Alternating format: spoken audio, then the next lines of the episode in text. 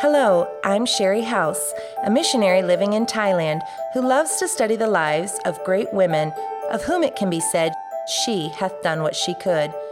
Welcome to Silhouettes, my weekly story about a lady whose life challenges, encourages, and teaches me. I hope as you listen today, your heart will be encouraged and challenged too to do what you can for the Lord. So grab a cup of tea, sit back and enjoy. Let me tell you her story. Clara Scott was born on December 3, 1841, in Elk Grove, Illinois, to Abel and Sarah Scott. Her father was a music teacher, and he instilled a love for music in Clara from a very young age. In 1856, Clara's family sold their farm and moved into the city of Chicago. In 1858, when Clara was 16 years old, she enrolled as a student the very first year that the Chicago Musical Institute opened its doors. Upon her graduation the following year, she began teaching music at Lyons Girls Seminary in Lyons, Iowa. While in Iowa, Clara met a young man named Henry Clay Scott, and the two were married on October 15, 1861, just before Clara turned 20 years old. After Clara gave birth to their first child, a daughter they named Mary, Clara and her family moved back to Illinois. Her interest in music continued, and she began publishing her songs in collections assembled by other songwriters. Although some of Clara's piano pieces, like Twilight Fancies, became favorites in the secular realm, Clara's heart was more given to writing sacred hymns. She often wrote of the relationship she had with Jesus in her songs like Waiting on the Lord, A Gentle Knocking, and her song Thou Art My Life. Her circle of friends included many well known sacred composers and publishers, like Emma Emerson and Horatio Palmer, who was an influential church musician in Chicago at the time. It was he and her husband that encouraged Clara to consider publishing her songs on her own. Clara's second daughter, Medora, was born in 1877 when Clara was in her mid 30s. She continued to write and compose her own songs, and many others brought their lyrics to her for her to compose the music. After much work, Clara published her first collection of sacred songs in 1882. It was a 300 page collection of her own hymns, as well as hymns from other well known songwriters in America and from abroad. It was the very first hymn book ever published by a woman, and she titled it The Royal Anthem Book. Many churches enjoyed using it over the years, and Clara's songs began to be sung all over the United States. In 1895, Clara and her husband, who had become an invalid by this time, moved into Chicago proper. The following year, in 1896, Clara published her second work she entitled Truth in Song for the Lovers of Truth Everywhere. This collection of 79 hymns included the hymn that Clara is most well known for, Open My Eyes That I May See. In 1897, Clara published her third and final collection of hymns entitled Short Anthems. On June 21, 1897, Clara passed away suddenly at the age of 55 when her horse got spooked and she was thrown from her buggy. At her funeral, she was surrounded by family, music writers, publishers, professors, and friends, all mourning this great loss. Their hearts were comforted, though, as a quartet of her dearest friends sang two of her hymns, reminding them that right then, at that moment, Clara was rejoicing as she finally stood in the presence of the one who had given her so much to sing about. Well, you can find out more about Clara Scott on my website, sharihouse.com, but let me tell you one more story from her life that resonated with one of my own. Clara wrote the words to Open My Eyes That I Might See in 1895, just a year or so before she passed away. I'm not sure what led her to write this exact song, but many of her songs focused on desiring to know the truth of Jesus, like it does when she wrote, Open my eyes that I may see glimpses of truth thou hast for me. She then in this song recognizes that these truths are the key that would set her free. And she says, Place in my hands the wonderful key that shall unclasp and set me free. From there, she goes on to recognize that not only her eyes need to be open, but so do her ears when she writes, Open my ears that I may hear voices of truth thou sendest clear. The truths of the Bible don't have to be difficult to understand if we will open our eyes and our ears. She then mentions that when we focus only on the truth, everything false will disappear. In the song, after asking the Lord to open her eyes and ears, she asks him to help her open her mouth to tell others these same truths. In the song, she writes, Open my mouth and let me bear gladly the warm truth everywhere. She ends the hymn with a request that the Lord gives her an open heart and a love for his people so that she will be willing to share these truths that he has taught her. The hymn ends with, Open my mouth and let me bear gladly the warm truth everywhere. Open my heart and let me prepare love with thy children thus to share with its focus on how we move from seeing and hearing God's truths to sharing those truths with others in love, along with its melody that swells towards the end of each verse. This hymn has been speaking to the hearts of those that sing it for over a 125 years. I myself have dabbled a little bit in writing songs. One afternoon back in the summer of 2007, when I was reading through the book of Mark, I was drawn to all the times that people came to Jesus for help, and how by either speaking to them or touching them, Jesus changed their lives forever. As I thought about what it must have been like to be one of the disciples and witness him calm the madman of Gadara, or be in the group that watched as he healed a man that was deaf and dumb, or be the mother who came to Jesus knowing he was her only hope for her possessed daughter. Or be in the group that sat in the room watching as Jesus healed the lame man whose friends had lowered him through the roof. I was overwhelmed by the thought that Jesus knew each one of these people. He knew each of their needs even before they came. I couldn't help but think of how their lives must have been changed after coming to Jesus.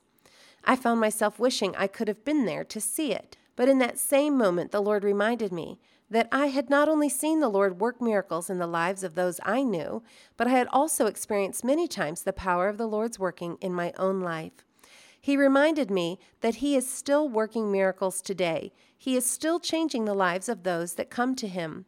My heart swelled at the thought that Jesus knows me by name and that He knows my needs, and that each time I come to Him, my life is also forever changed.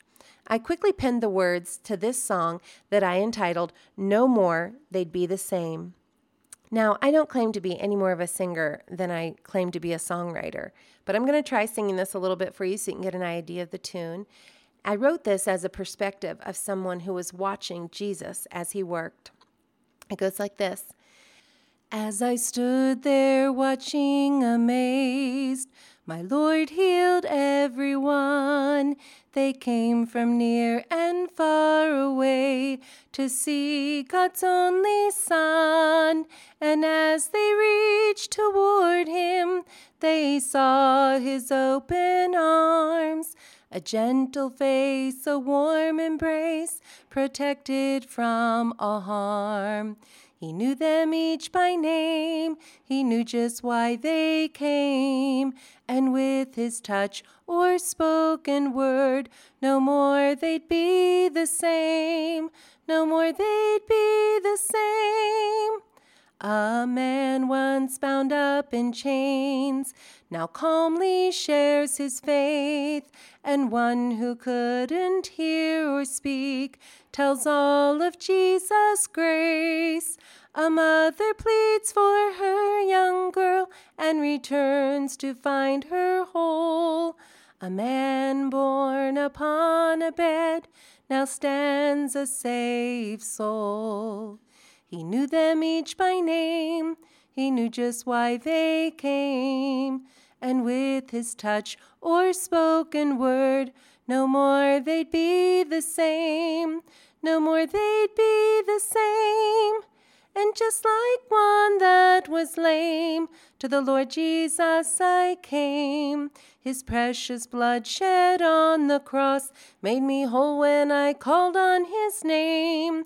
And all these years it's still the same.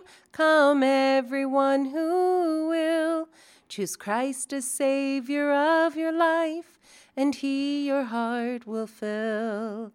He knew me by my name, He knew just why I came, and with His touch and spoken word, no more I'd be the same.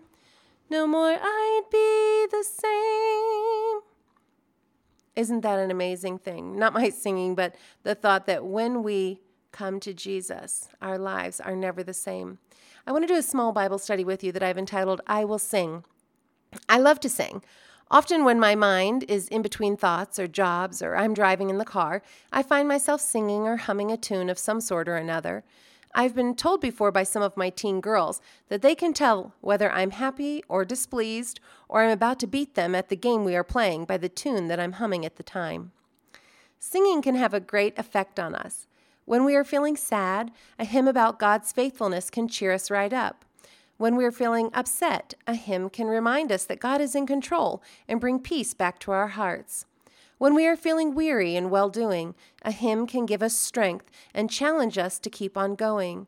There is just something about singing that moves the soul. I'm sure you could think of any number of songs that have special meaning to you, whether it's a song that you sing to your children to comfort them, or a song that causes your heart to swell with national pride, or maybe a song that grabs your heart and reminds you of God's goodness. Whether you write your own songs that God gives you or you sing the songs written by others, take the psalmist's advice and sing. David admonishes us in Psalm 66 1 Make a joyful noise unto the Lord. In Psalms 81 1, he says, Sing aloud unto our God. And then in Psalms 102, he says, Come before his presence with singing. I want to give you four simple reasons why we should sing. Number one, the Lord loves to hear us sing. If He didn't, He wouldn't command it so many times in the Bible. Psalms 147 1 says, Praise ye the Lord, for it is good to sing praises unto our God, for it is pleasant, and praise is comely. The second thing is, it encourages our own hearts. Psalms 104, verse 33 says, I will sing unto the Lord as long as I live. I will sing praise to my God while I have my being. Psalms 59, 16 says, But I will sing of thy power, yea, I will sing aloud of thy mercy in the morning, for thou hast been my defense and refuge in the day of my trouble. Singing encourages our hearts and reminds us of the things the Lord has done for us. The third reason I have is it encourages the hearts of others. Ephesians 5:19 gives us the command, speaking to yourselves in psalms and hymns and spiritual songs, singing and making melody in your heart to the Lord. Colossians 3:16 says, "Let the word of Christ dwell in you richly in all wisdom, teaching and admonishing one another in psalms and hymns and spiritual songs, singing with grace in your hearts to the Lord." My fourth reason is it is a testimony to the heathen. Psalms 126 2 tells us, Then was our mouth filled with laughter, and our tongue with singing. Then said they among the heathen, The Lord hath done great things for them. I think all these reasons are important that the Lord loves to hear us sing, that it encourages our hearts, that it encourages other believers' hearts. But how awesome is it that our singing can be a testimony to the heathen? The songs that you sing while you're at your house or in your car or while you're at work, are they a testimony to the heathen? Do the songs that you sing cause others to say, The Lord hath done great things for them? Ladies, I challenge each of us today to sing unto the Lord because He loves it, because it will encourage our hearts, and because it will encourage the hearts of others and be a testimony to the unsaved.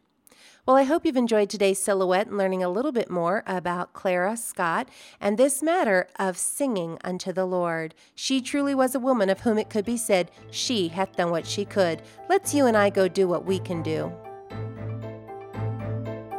Silhouettes with Shari is written and told by missionary Shari House.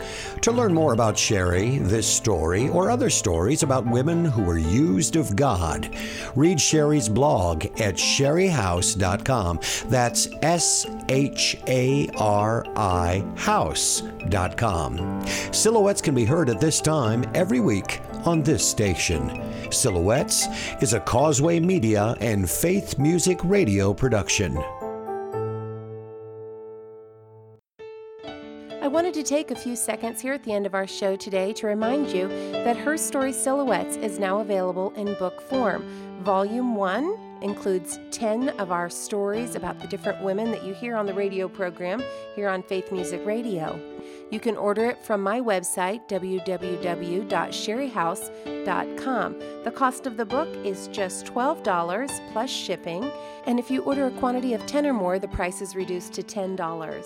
Many ladies have already written in and let us know how much they've enjoyed reading the Her Story Silhouettes Volume 1. I hope you'll order a copy for yourself today if you haven't already, or order one for a friend that you think might enjoy learning from these great women that have done some amazing things for the Lord.